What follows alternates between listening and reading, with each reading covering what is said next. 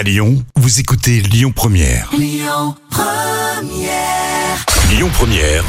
l'invité politique du samedi avec Lyon Positif. Frédéric Duval.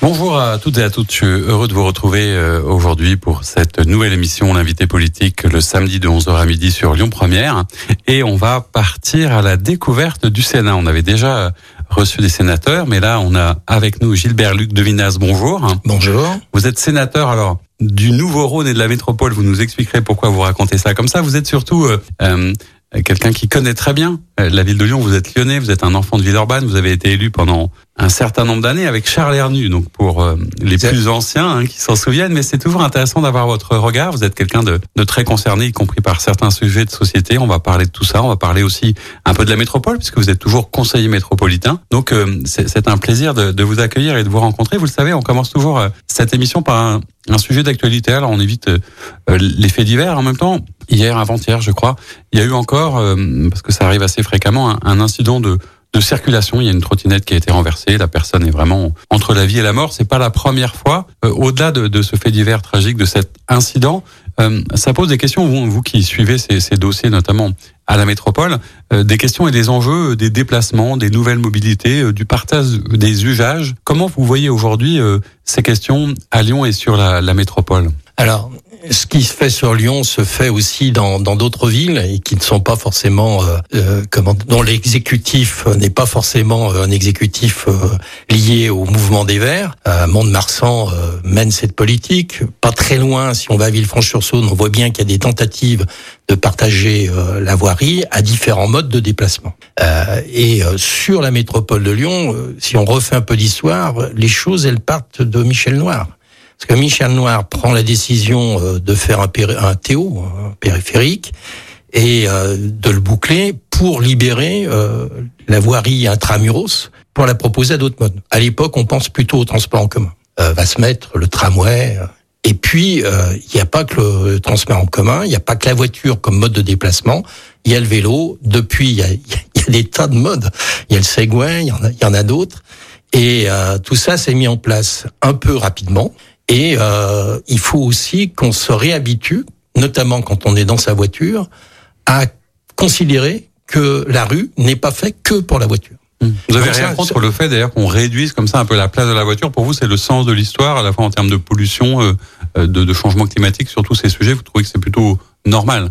Je trouve que c'est, oui, je sais, enfin, je trouve que c'est normal quand j'étais plus jeune, adolescent, je me déplaçais en vélo sur euh, sur cette métropole. Et, et, et donc euh, j'ai souffert parce qu'à l'époque, moins sécurisé. Ah, hein. c'était pas sécurisé du tout. Et puis il y a des comportements inadmissibles euh, de la part de certains automobilistes. Donc j'ai connu ça. Et cela dit, à un moment donné, on est on a accenté, enfin on a réorganiser cette voirie uniquement pour la voiture. Ben, je me rappelle, gamin, euh, la nuit à Cassagne, par exemple, d'un seul coup, elle est devenue en sens unique et euh, c'était fait pour faire défiler la voiture. D'ailleurs, en, en, se montant, puisque à l'époque, on ne devait pas dépasser 60 km heure, tel qu'on organisait la voirie, ouvertement, les voitures allaient rouler au-dessus de 60 km heure. Donc, je, je trouve ça plutôt normal qu'on partage. Après, il y a les comportements des uns et des autres. Euh, il y a le comportement de l'automobiliste, mais par certains côtés, il y a aussi le comportement du cycliste. C'est pas parce qu'on fait l'effort de se déplacer en vélo et qu'on évite de polluer la, la, la, ville ou de participer plus fortement à sa, à sa pollution que euh, ça donne tous les droits sur euh, sur la voirie. Donc, il y a un moment donné aussi, côté des, des cyclistes, il y aura des règles à rappeler. La trottinette, c'est un problème encore plus problématique parce que beaucoup de gens font de la trottinette sans casque. Or, quand ils tombent, il culbute. Mmh. Et donc là, c'est forcément. À, à Paris, notamment, il y a eu un, un référendum récemment. Anne Hidalgo euh, a mis euh, cette euh, question en débat et a fini par dire que elle allait interdire progressivement et même assez rapidement la, la trottinette en libre service parce qu'on en trouvait un peu partout parce que c'était compliqué, etc. Vous vous dites tiens, pourquoi est-ce qu'on n'a pas fait ça forcément à Lyon ou on essaye encore quand même de, de réguler tout ça? Tout le respect que j'ai pour euh, Anne Hidalgo, la maire de Paris, je, je pense que quand on est dans une situation d'interdire, c'est qu'on est dans une situation d'échec. Oui, alors effectivement, ça pose une question et à la fois du partage de, de la voirie, mais aussi de toutes ces mobilités douces et euh, le, le, piéton dans ces cas-là, active, active, euh, sauf pour la ouais, trottinette. Ouais, Et pour le vélo, c'est si on ne fait pas que de l'assistance électrique, c'est une mobilité active qui est plutôt bonne. Parce que euh, elle impose de l'activité physique. Sur la, la, place du piéton euh, à Lyon, il y a des grands débats euh, en ce moment sur la piétonisation, notamment de la presqu'île.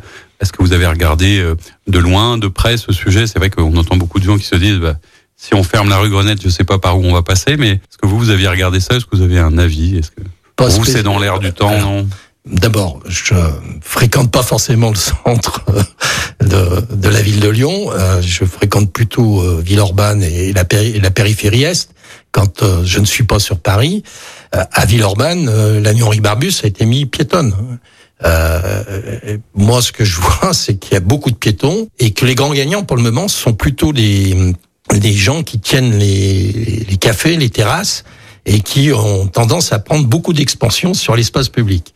Bon, euh, il faut aussi euh, penser que quand on est au centre de Lyon, quand on est au centre de Villeurbanne, enfin au centre d'une des villes, il y a des gens qui vivent là et, et qui ont le droit aussi d'une certaine qualité de vie. Après, il faut organiser les choses. Il y a des commerces, euh, comment on livre les commerces. Il y a eu des tentatives euh, du côté de Bordeaux pour que le dernier kilomètre se fasse pas avec euh, un véhicule lourd, plutôt avec des, des, véhicules légers. Je suis pas sûr que tout ça soit aujourd'hui bien réglé. Alors c'est intéressant, je disais que vous avez été élu il y a un certain temps. Vous êtes PS, hein, je ne l'ai pas précisé, mais euh, vous avez été élu à Villeurbanne en 1983, je crois, votre premier mandat. Vous êtes aujourd'hui sénateur. On parlera dans une deuxième partie de l'émission de du rôle du Sénat, de votre mission, de ce que vous y faites. Mais euh, justement, ce, ce regard que vous avez avec un peu de recul, est-ce que, et on, on, le sent un petit peu dans votre manière de raconter l'histoire, est-ce que c'est pas tout le temps en train de revenir un petit peu? C'est-à-dire qu'il y a comme des cycles, ou est-ce que euh, parfois vous dites, bah oui, euh, les gens ont l'impression de révolutionner le monde, d'inventer des choses, mais c'était peut-être déjà là. Est-ce que cette histoire longue dans l'engagement politique vous permet d'avoir parfois un peu plus de, sérénité ou une vision un peu plus lucide sur les, évolutions? On parlait de, l'évolution de ville de Lyon et on accusait parfois, ou certains disent que les, écologistes euh, ne font rien de spécial ou que des sujets qui les concernent. Est-ce que vous avez l'impression qu'ils s'inscrivent dans, dans, cette histoire euh, qu'avait notamment relancé Gérard Collomb, par exemple? Comment vous vivez ces cycles différents de phase politique sur la ville de Lyon alors écoutez, je, ça va peut-être pas plaire à, à, mon ami Bruno Bernard, mais je trouve moi que depuis Michel Noir, la chance euh, de la ville de Lyon, puis après de la, la métropole, c'est qu'il y a eu une, des orientations qui ont été prises et qui ont qui n'ont pas été bouleversées, qui ont été continuées. Et euh, il y a eu euh, la période de Raymond Barre, mais Gérard Collomb a repris euh, une continuité de ce qu'avait mis en place euh, Michel Noir. Michel Noir nous a réconciliés avec le Rhône. Je pense que l'histoire retiendra ça, mais Gérard Collomb a renforcé. Mmh. Et euh, aujourd'hui, Gérard Collomb a commencé un certain nombre d'orientations dans les transports en commun. Et aujourd'hui, sous le, la présidence de Bruno Bernard, donc qui est écologiste, on renforce fortement et beaucoup plus vite, beaucoup plus fortement les transports en commun. En même temps, on peut le faire parce qu'à un moment donné, il y a eu une décision de dégager une, utilisation de, la voirie pour des transits. Et, euh, et, le fait d'avoir cette continuité permet, de, mon, point de vue, de bien asseoir, les choses. Après, euh, pour rendre à César ce qui est à César, il faut reconnaître que dans l'équipe de Bruno Bernard, euh, et, et, la composition de cette équipe avec différentes couleurs politiques, c'est bien le développement des transports en commun. Alors je disais que vous êtes euh, élu depuis un certain temps, vous êtes un, un Lyonnais, un, un, enfant de Villeurbanne. Comment est-ce que on, on s'attache et comment est-ce que vous avez découvert euh, cette commune? Et, je sais qu'en préparant cette édition, vous me disiez que c'est important de, de respecter l'ancrage et de là d'où on vient en fait. Enfin, c'est ma façon de, de voir les choses. Oui, je, je, je, ne partage pas la position d'élus qui traversent toute la France. Mmh. Ou, les fameux parachutés. Ou, parachutés. Alors, Charles Hernu était parachuté. Mais il s'est installé un C'est lié à mon engagement d'ailleurs. Mais comment vous, vous rencontrez voilà. le, le, Parti socialiste? Pourquoi on s'engage à gauche un jour comme ça quand on est jeune Bon, écoutez, euh, étant, ayant un nom de Haut-Savoyard, euh, ma famille de Haute-Savoie est plutôt de droite. Euh, J'ai plutôt fréquenté des institutions catholiques euh, collège de Montgré, à Villefranche, Charles de Foucault, puis j'ai fréquenté la Martinière, qui m'a fait voir la société d'une façon autrement. Donc, euh, et déjà quand j'étais à Charles de Foucault, mes camarades me traitaient de politique et d'être de gauche. Ah oui, d'accord. Et c'est là, vous avez dit, bah, tant qu'à faire, euh, autant aller un peu plus loin non, je pense que j'ai bénéficié d'une certaine éducation euh, chrétienne. Euh, et il y a des valeurs chrétiennes qui sont des valeurs de, de solidarité, d'amour de l'autre. Hein. On dit l'amour du prochain. Mais il n'y a pas un événement ou une rencontre particulière qui a déclenché ça? Alors si, euh, en 74, quand j'étais à Nancy, j'étais parmi les étudiants qui ont été euh, donnés un coup de main pour le meeting de François Mitterrand. À l'époque, j'avais pas le droit de vote. Et euh, j'ai rencontré euh, des personnes, dont Charles Hernu, que vous avez retrouvé un que j'ai retrouvé quelques années après sur Villeurbanne. Eh ben, on va parler de tout ça euh, dans une deuxième partie de l'émission, puis on va partir à la découverte du mandat de sénateur. À tout de suite. On se retrouve pour une deuxième partie de notre émission, l'invité politique, le samedi de 11h à midi sur Lyon Première. On est avec Gilbert Luc de Vinaz, sénateur, ancien élu, puisque vous n'êtes plus élu municipal à Villeurbanne, mais vous étiez élu pendant plus de 30 ans, euh, toujours conseiller métropolitain. Euh, vous dites souvent que vous êtes euh, sénateur du Nouveau-Rhône et de la métropole de Lyon. Or, le titre officiel, si j'ose dire, euh, ou du moins c'est comme ça que c'est présenté sur le Sénat, on dit sénateur du Rhône. Pourquoi cette distinction et cette subtilité est importante pour vous? Oui, elle est importante parce que c'est une, une action qu'a menée Gérard Collomb en tant que sénateur pour que la métropole de Lyon prenne les compétences du département du Rhône. Et euh, je me suis rendu compte au Sénat que des gens avaient voté sans se rendre compte que tout compte fait, le département du Rhône, c'est deux collectivités territoriales, le Nouveau-Rhône, qui est le département euh, avec les compétences du département, et cette collectivité très particulière, qui est unique en France, qui est la métropole de Lyon, qui a deux compétences. Celle d'une interco, qui va poser euh, des problèmes avec euh, les relations avec les, maires notamment, et celle d'être un département. Or, la métropole de Lyon, c'est un département. Et donc, pour le moment, l'élection des sénateurs, qui se font par département, pour le Rhône, ils se font sur deux collectivités. Vous aviez euh, succédé euh, à Gérard Collomb quand il est devenu ministre, c'est Oui. ça? Puis réélu après euh, depuis. Euh, vous parlez de la métropole à l'instant, qui est effectivement une collectivité particulière. Je suis pas sûr que les auditeurs comprennent toujours euh, exactement comment ça marche, mais même s'ils ont dû bien comprendre que certains grands enjeux se, se- se trouvaient là-bas, il y a eu il y a pas longtemps un, un rapport qui a été fait par un de vos collègues sénateurs hein, qu'on avait reçu d'ailleurs, François-Noël Buffet, euh, qui parlait justement de l'avenir de la métropole, d'un certain nombre peut-être de, de principes, peut-être de déplacer des dates d'élection, de faire co- coïncider euh, des mandats, etc. Au-delà de ces questions qui sont un peu techniques, est-ce que vous pensez que la métropole c'est un, un modèle qui fonctionne en fait? Écoutez, il, il n'a pas été imité ailleurs. C'est déjà un signe. Est-ce qu'il fonctionne? Alors, bon, le rapport euh, qu'a conduit euh, François-Noël Buffet en tant que président de la commission des lois, d'abord, euh, on avait mis deux collectivités, celle de Marseille et celle de Lyon, et, et quand on rencontre euh, les deux maires, c'est deux problèmes fondamentalement différents. Voilà. À Marseille, le, le- le- le- maire de Marseille n'a aucun pouvoir sur cette euh, métropole. Euh, sur Lyon, c'est le problème est pas tout à fait posé de la même de la même façon. Euh, bon, vous avez soulevé, on, on- faire qu'une de pas 14 circonscriptions, qu'une seule, ça pose toutes ces solutions ont des revers. Euh, le fait de déplacer la date des, des métropoles des élections municipales et faire correspondre celle de la métropole, puisque c'est un département avec celle du, du département, l'idée est bonne. Mais on risque de se retrouver avec des élections intermédiaires à chaque fois. Oui, ça ferait presque trop d'élections. Et puis, C'est pas que ça ferait trop d'élections, c'est-à-dire que à chaque fois, ça c'est l'idée, c'est de mieux faire comprendre aux citoyennes et aux citoyens qui vivent sur cette métropole que la métropole est une collectivité différente des communes qui la composent. Euh, ça passe aussi par la pédagogie. Ça, Ça passe aussi peut-être par un outil qui s'appelle la radio, la télévision, et pas forcément par un, un- comment dirais-je une distinction euh, des, des dates de- d'élection. Mais quand je dis une élection intermédiaire, c'est que quand vous serez au municipal, bah, vous commencerez l'élection de la métropole. Quand vous serez à la métropole, vous commencerez l'élection de la prochaine municipale. Donc on voit bien qu'il y, y a des revers. Et puis faire qu'une seule circonscription, ça euh, euh, forcément ça favorise les grandes structures. Mais Est-ce que ça pose pas une difficulté sur le, le partage Non, des compétences Parce qu'on on oublie souvent, mais du coup, la ville de Lyon, on a l'impression qu'il y a peut-être un peu moins de, de pouvoir, de, de compétences réelles, des budgets qui sont quand même moins importants. Est-ce que ça sert encore à quelque chose quand même, cette distinction, ces intercos, etc. Alors, euh, sur, sur l'autre aspect, c'est que quand on élit euh, les conseillers métropolitains à suffrage universel, on donne une légitimité au président de la métropole. Le président de la métropole a une légitimité du suffrage universel, comme moi, j'ai une légitimité de ce suffrage universel. Mais dans le même laps de temps, on a des maires. Et les maires, leur équipe, ont été élus sur leur territoire au suffrage universel. Et il y a une double légitimité. Et c'est là où ça pose un, se pose un problème, c'est parce que la métropole est devenue une interco. Et que tous les maires n'y siègent pas. Et donc, euh, quand moi j'ai été auditionné, euh, j'ai euh, bien sûr, je me suis félicité du fait que aujourd'hui il y avait un équilibre pour chaque commune de représentation par rapport au poids de population. À une époque, Villeurbanne avait 17 conseillers métropolitains, 160 000 habitants, j'arrondis, et il y avait une commune qui avait un conseiller métropolitain, 1200 habitants. Donc, on a rééquilibré. Et ça, je pense que personne ne souhaite le changer. Mais pour autant, faut arriver à coupler cette légitimité des maires avec la légitimité de la métropole. Et moi, je proposais du bicamérisme. Voilà.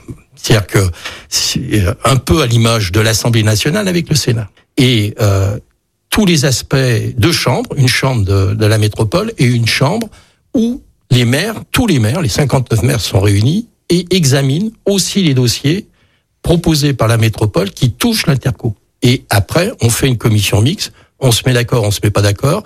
Et si on n'est pas d'accord, le conseil métropolitain, le dernier mot. C'est de mon point de vue, c'était le c'était rejeté, hein. mais c'était le meilleur moyen de remettre un peu de consensus, de, consensus et de remettre les, les maires dans dans dans, dans la course. On peut pas demander non plus aux, aux maires euh, d'être en première ligne vis-à-vis de leurs concitoyennes et concitoyens sur des décisions qu'ils n'ont pas forcément euh, qui leur appartiennent pas, pas ou qui partagent pas, etc. Et, et, et c'est les premiers, comme dirait Gérard Larcher, qui sont euh, à, à, portée d'engueulade. Exactement, à portée de baffe, on dit souvent. Voilà. Alors, Alors justement, on, on, va découvrir un peu mieux, j'allais dire, votre mandat de, de sénateur. On, on, commence à comprendre un, un, petit peu mieux à quoi ça sert. La semaine dernière, on avait une députée, on a reçu déjà vos, vos collègues, mais recomprendre euh, à quoi ça sert finalement le Sénat? J'ai l'impression que pendant euh, les débats, on a depuis quelques années peut-être un peu mieux compris le rôle, euh, comment dirais-je, peut-être de pacificateur, de, de contre-pouvoir. Enfin, on, on a l'impression que le Sénat sert désormais vraiment à quelque chose. C'est un peu votre sentiment aussi? Alors, quand vous dites sert vraiment à quelque chose, c'est que vous entendez que il y a une période où il n'a pas servi à quelque chose. Ou du moins, on le savait voilà, pas. On le savait pas. Alors, la Constitution fait qu'il y a l'article 24 et que le Sénat représente l'ensemble des collectivités territoriales. D'ailleurs, c'est nos grands électeurs, pour, pour l'essentiel. Et donc, euh, on a cette responsabilité-là. Ce qui remet en avant quand même le Sénat, c'est la crise sanitaire, où on s'aperçoit que tout compte fait, les communes, on était en train de dire est-ce que c'est bien utile, est-ce qu'on fait pas des grandes intercos, des grandes communes, eh ben, quand vous avez une crise sanitaire, ce qui compte, c'est la proximité. Et vous avez une région, c'était le cas de notre région, qui achète des masques, puisqu'on a un peu oublié, mais on, est, on avait un problème de masques. Mais une fois que vous avez acheté les masques au niveau régional, bah, vous êtes content de trouver les départements pour euh, pouvoir les redistribuer au plus près. Mais le département des intercos, puis l'interco, c'est la commune. Parce que les, petits bras, ceux qui sont au contact, ceux qui sont dans la proximité, bah, tout compte fait, c'est les équipes municipales et souvent l'engagement euh, du tissu associatif. Donc ça remet en avant l'importance des, communes. Et le Sénat s'en est saisi. Et euh, la façon aussi de poser les, les, les, problèmes au Sénat sont fondamentalement différents que l'Assemblée nationale, mais on n'a pas le même rôle. Souvent, puisqu'on va participer tous les deux à la construction de la loi, l'Assemblée nationale et le Sénat. On a les mêmes prérogatives. Et quand euh, il y a un événement dramatique qui se passe en France, on va être sur l'émotion. Et souvent, les députés, les ministres, les députés vont surréagir sur cet événement, à tort ou à raison, et on va proposer un texte de loi. Ce texte de loi, ou cette proposition de loi, elle est sur de l'émotion. Cette même texte, proposition ou loi, va arriver au Sénat. Et le Sénat, lui, il va être sur le recul. Il sera plus sur l'émotion. Il va être sur qu'est-ce que ça implique dans l'organisation générale de notre pays. Et euh, souvent, les sénateurs ont un lourd passé d'élu local. Oui, c'est ce qui aussi peut-être permet euh, une meilleure compréhension des choses. On a beaucoup reproché d'ailleurs, euh, mais au président Macron de ne pas être un élu local et peut-être de s'être même un peu coupé des corps intermédiaires. Il a essayé de rattraper ça un peu au moment de, des Gilets jaunes, mais on a l'impression qu'il a toujours pas forcément ou bien compris ou bien voulu entendre les différentes strates de collectivité et leur rôle dans l'histoire de la France vraisemblablement, écoutez, euh, parler de, j'entends tout ce qu'on dit sur euh, le président Macron. Euh, moi, je l'ai rencontré. c'est quelqu'un de remarquablement intelligent, qui a certainement bénéficié d'un milieu qui lui a permis de fréquenter les meilleures écoles. Il a passé les meilleurs diplômes, a priori, qu'on puisse réussir. C'est un énarque. Est-ce que ça suffit en politique d'être intelligent? Ah, ça aide. Mmh. Mais C'est certainement nécessaire. Mais c'est pas la condition suffisante. Alors, Et et et, euh, il y a la personnalité du président Macron. Euh, moi, pour moi, ça me fait penser à quelqu'un qui est un, un adolescent attardé, euh, qui est euh, parfois euh, pas colérique, mais qui est capricieux. orgueilleux. Alors certainement orgueilleux. Et il a, il, a ce côté euh, capricieux. C'est-à-dire sur, sur, sur- sur les retraites, je veux ma retraite, je veux ma loi, etc. Et ça, ça, le, ça nuit, à- ça nuit à- au personnage. Et il a aussi, pour l'avoir rencontré plusieurs fois, le, le souhait de, de séduire. C'est un très grand séducteur. Et dans ce jeu de séduction, il est capable de dire des choses qui vont se retourner contre lui. Ça, Voilà. un peu emporté peut-être par ça. Alors, ce qui, ce qui Bah, fait que moi, je le pense. c'est pas forcément peut-être réjouissant. Et d'ailleurs, enfin, le, le contexte euh, est ce qu'il est en ce moment. On voit bien qu'il y a une, une vraie situation de, de blocage euh, sur les retraites. Alors, l'idée est peut-être pas simplement de revenir sur le fond, sauf si vous avez un, un avis précis, mais c'est peut-être aussi de se dire, j'allais dire, comment on fait pour euh, s'en sortir? Euh, Vous êtes un, un homme politique avisé, vous avez été au Parti socialiste, vous avez été aussi syndicaliste, hein, vous connaissez bien cet univers. Là, aujourd'hui, on a l'impression que plus rien n'avance, plus rien ne peut bouger, les deux camps sont totalement crispés. Comment est-ce qu'on fait avancer la France? Comment est-ce qu'on fait avancer sur les sujets dont on a besoin de parler en fait au quotidien? Comment vous voyez la, porte de sortie en fait? Bah écoutez, euh, je pense comme euh, beaucoup de responsables aujourd'hui, on la voit pas parce que elle, est, elle est. Je pense qu'au niveau des organisations syndicales, en plus il y a une unité syndicale qu'il faut saluer. Euh, il y a eu des, des, des positions prises, des propositions, des tentatives. Or, c'est resté bloqué. Le seul qui peut débloquer la situation, c'est le président de la République. Ça pose après des questions sur le fonctionnement de cette cinquième République. Euh, voilà. Donc moi personnellement, je, dans, dans l'immédiat, je je vois pas comment euh, on peut euh, sortir de cette situation si du côté de la présidence de la République, il n'y a pas une autre attitude.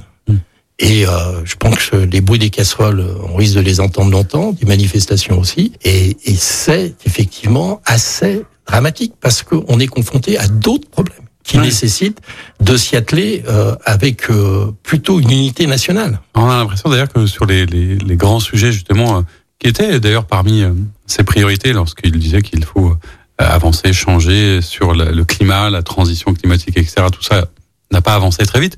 C'est un, un des sujets que vous, vous suivez notamment euh, au Sénat puisque vous êtes membre de la, de la commission euh, développement durable et vous vous intéressez notamment euh, à, tout ce qui est euh, biocarburant. Euh, Et on voit qu'aujourd'hui, quand on parle crise énergétique, euh, sobriété, on est bien sur des problématiques à la fois de déplacement de véhicules, mais aussi d'autres sources d'énergie. Pourquoi est-ce que c'est un vrai sujet et, et qu'est-ce qu'on peut faire ou que peut faire la France pour avancer sur ces questions? Alors, c'est un vrai sujet dans la mesure où euh, on, on est assez informé par euh, les gens qui font des, prévisions sur le réchauffement climatique. Euh, et euh, il y a urgence. Il faut se séparer assez rapidement des énergies fossiles parce qu'elles provoquent des gaz à effet de serre et on a du mal à réaliser, mais quand on dit qu'on veut limiter à plus 2, aujourd'hui, on entend qu'on va avoir du mal. Et, et dans nos têtes, on, on réalise pas forcément ce que ça veut dire en, en, en- modification des biotopes, des conditions de vie. Donc il y a urgence. Il faut passer à d'autres types d'énergie parce qu'on a besoin d'énergie. L'électrique, c'est pas Alors- forcément la solution ou la Alors- panacée. L'électrique pose le problème de que- d'où vient l'électrique. Donc, euh, on a les énergies renouvelables. Les énergies renouvelables, les panneaux solaires semblent plus acceptés que les éoliennes, mais les éoliennes posent un certain nombre de problèmes et, de rejets dans, dans certains secteurs. Sont des énergies euh, qui sont euh, intermittentes. Euh, s'il n'y a pas de vent ou s'il n'y a pas de soleil, bah, il n'y a pas d'électricité. L'électricité ne stocke pas. Donc ça veut dire que quand on s'en remet à l'électricité aujourd'hui, quelle est l'énergie qui, qui, qui produit l'électricité et qui ne produit pas de CO2 C'est le nucléaire. Donc dans le transit énergétique, oui, effectivement, aujourd'hui, il faut euh, incorporer le nucléaire. Mais le nucléaire, ça présente un certain nombre de risques. C'est pour ça qu'on s'oriente peut-être sur des choses autour du, du biocarburant ou, est-ce que l'hydrogène biocarburant c'est la même chose? C'est des, des énergies alternatives euh, Alors, le biocarburant, il se fait à partir de, de, de la masse euh, végétale dont on peut disposer. Et donc, c'est un problème de ressources. Quant à l'hydrogène, il faut de l'électricité. Voilà, vous ne, vous ne faites pas d'hydrogène si vous n'avez pas d'électrolyse, et donc de l'eau et de l'électricité. Et on retombe sur le problème de l'électricité. Après, sur la région euh, Rhône-Alpes et notamment sur la métropole de Lyon, il y a des, des entreprises extrêmement intéressantes. Il y a l'Institut français du pétrole qui euh, fait euh, une réflexion sur toutes les, les futures euh, énergies et modes de, de déplacement euh, au niveau des moteurs. Vous avez une société qui va ouvrir à Saint-Fond en décembre sur la pile hydrogène extrêmement intéressant. Et puis vous avez la CNR qui travaille là-dessus. Donc on voit aujourd'hui dans le milieu industriel une volonté d'aller vers la décarbonation. Eh bien, on va reparler de tout ça et d'autres sujets encore dans une troisième partie de notre émission. À tout de suite.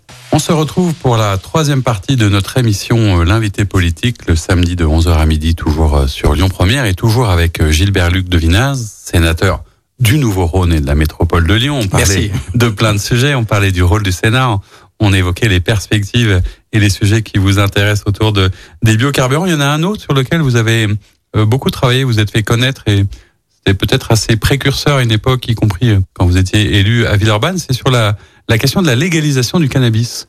Euh, pourquoi est-ce qu'on s'empare un, un, jour de, de, ces sujets et quelle est votre position là-dessus?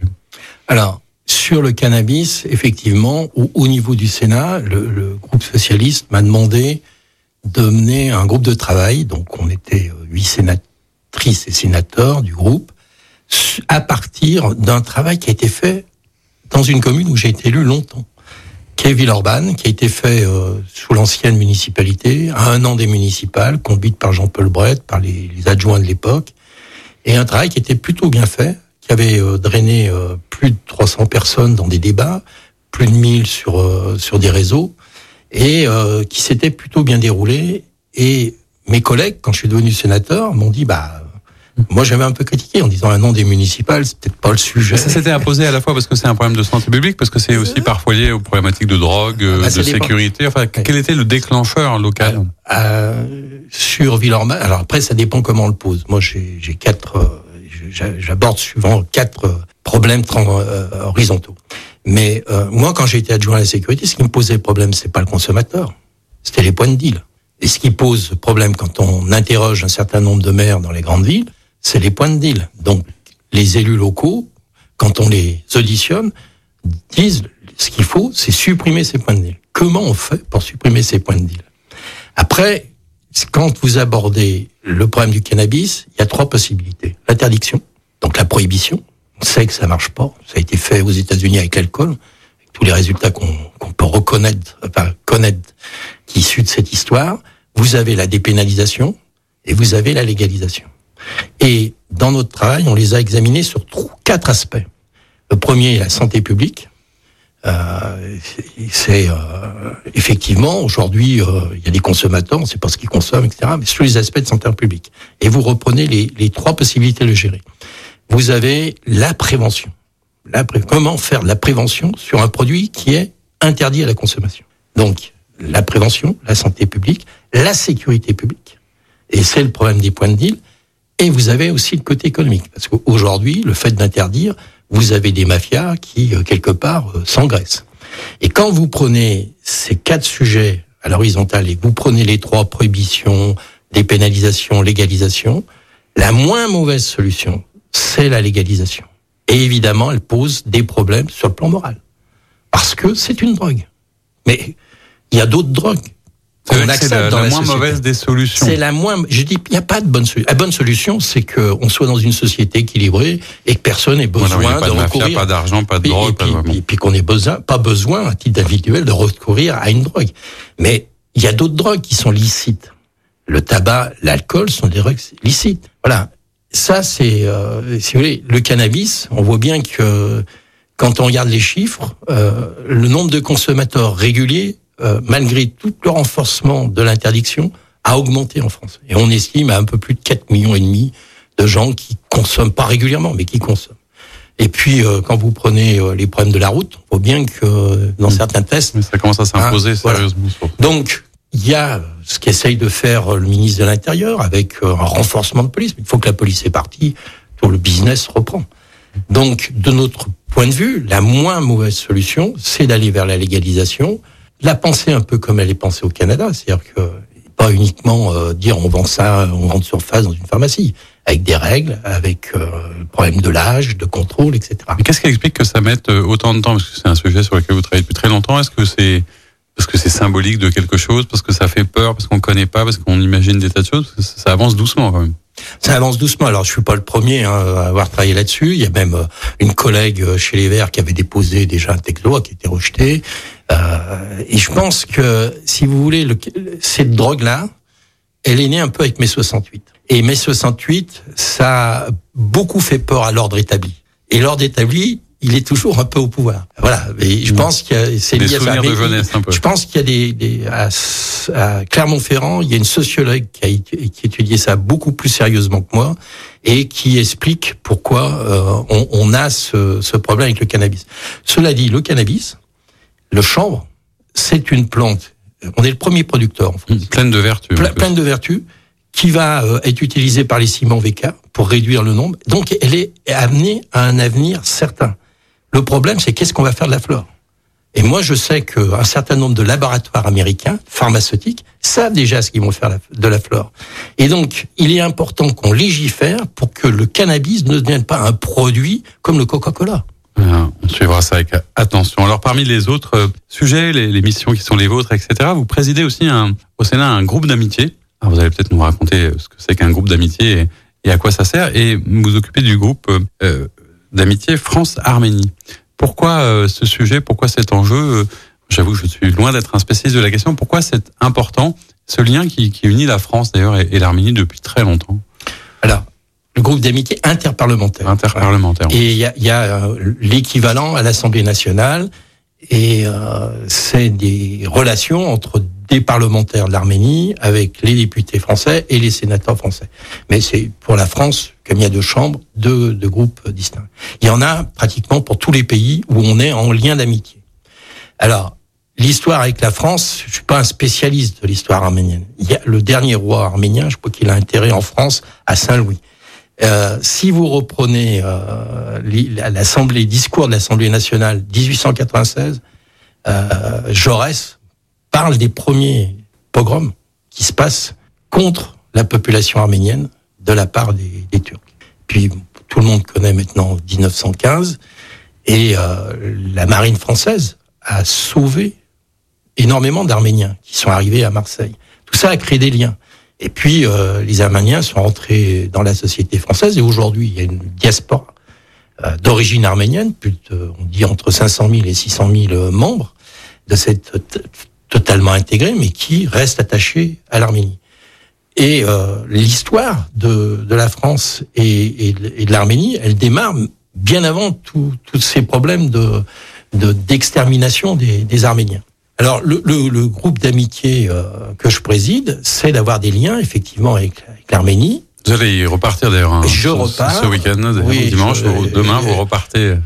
Dimanche, je serai en train d'essayer de rejoindre euh, le couloir de la Chine euh, ou euh, le Haut-Karabakh, Artsakh, si vous préférez, est euh, bloqué depuis 129 jours. Concrètement, vous allez quoi? Y rencontrer des institutions, les parlementaires, essayer de montrer le soutien de la France, euh, montrer qu'on n'oublie pas la situation. C'est un peu ça le, le rôle aussi de, de votre présence. extrêmement important pour les Arméniens qui vivent en Arménie.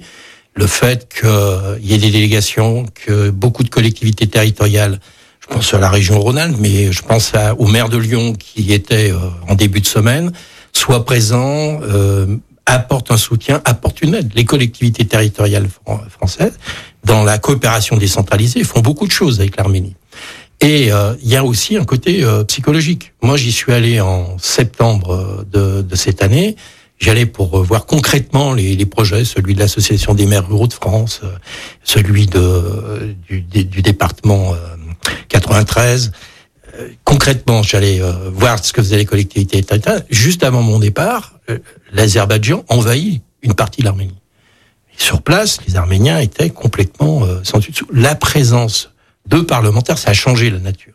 De parlementaires, de parler aux radios, etc. Redonne confiance aux Arméniens.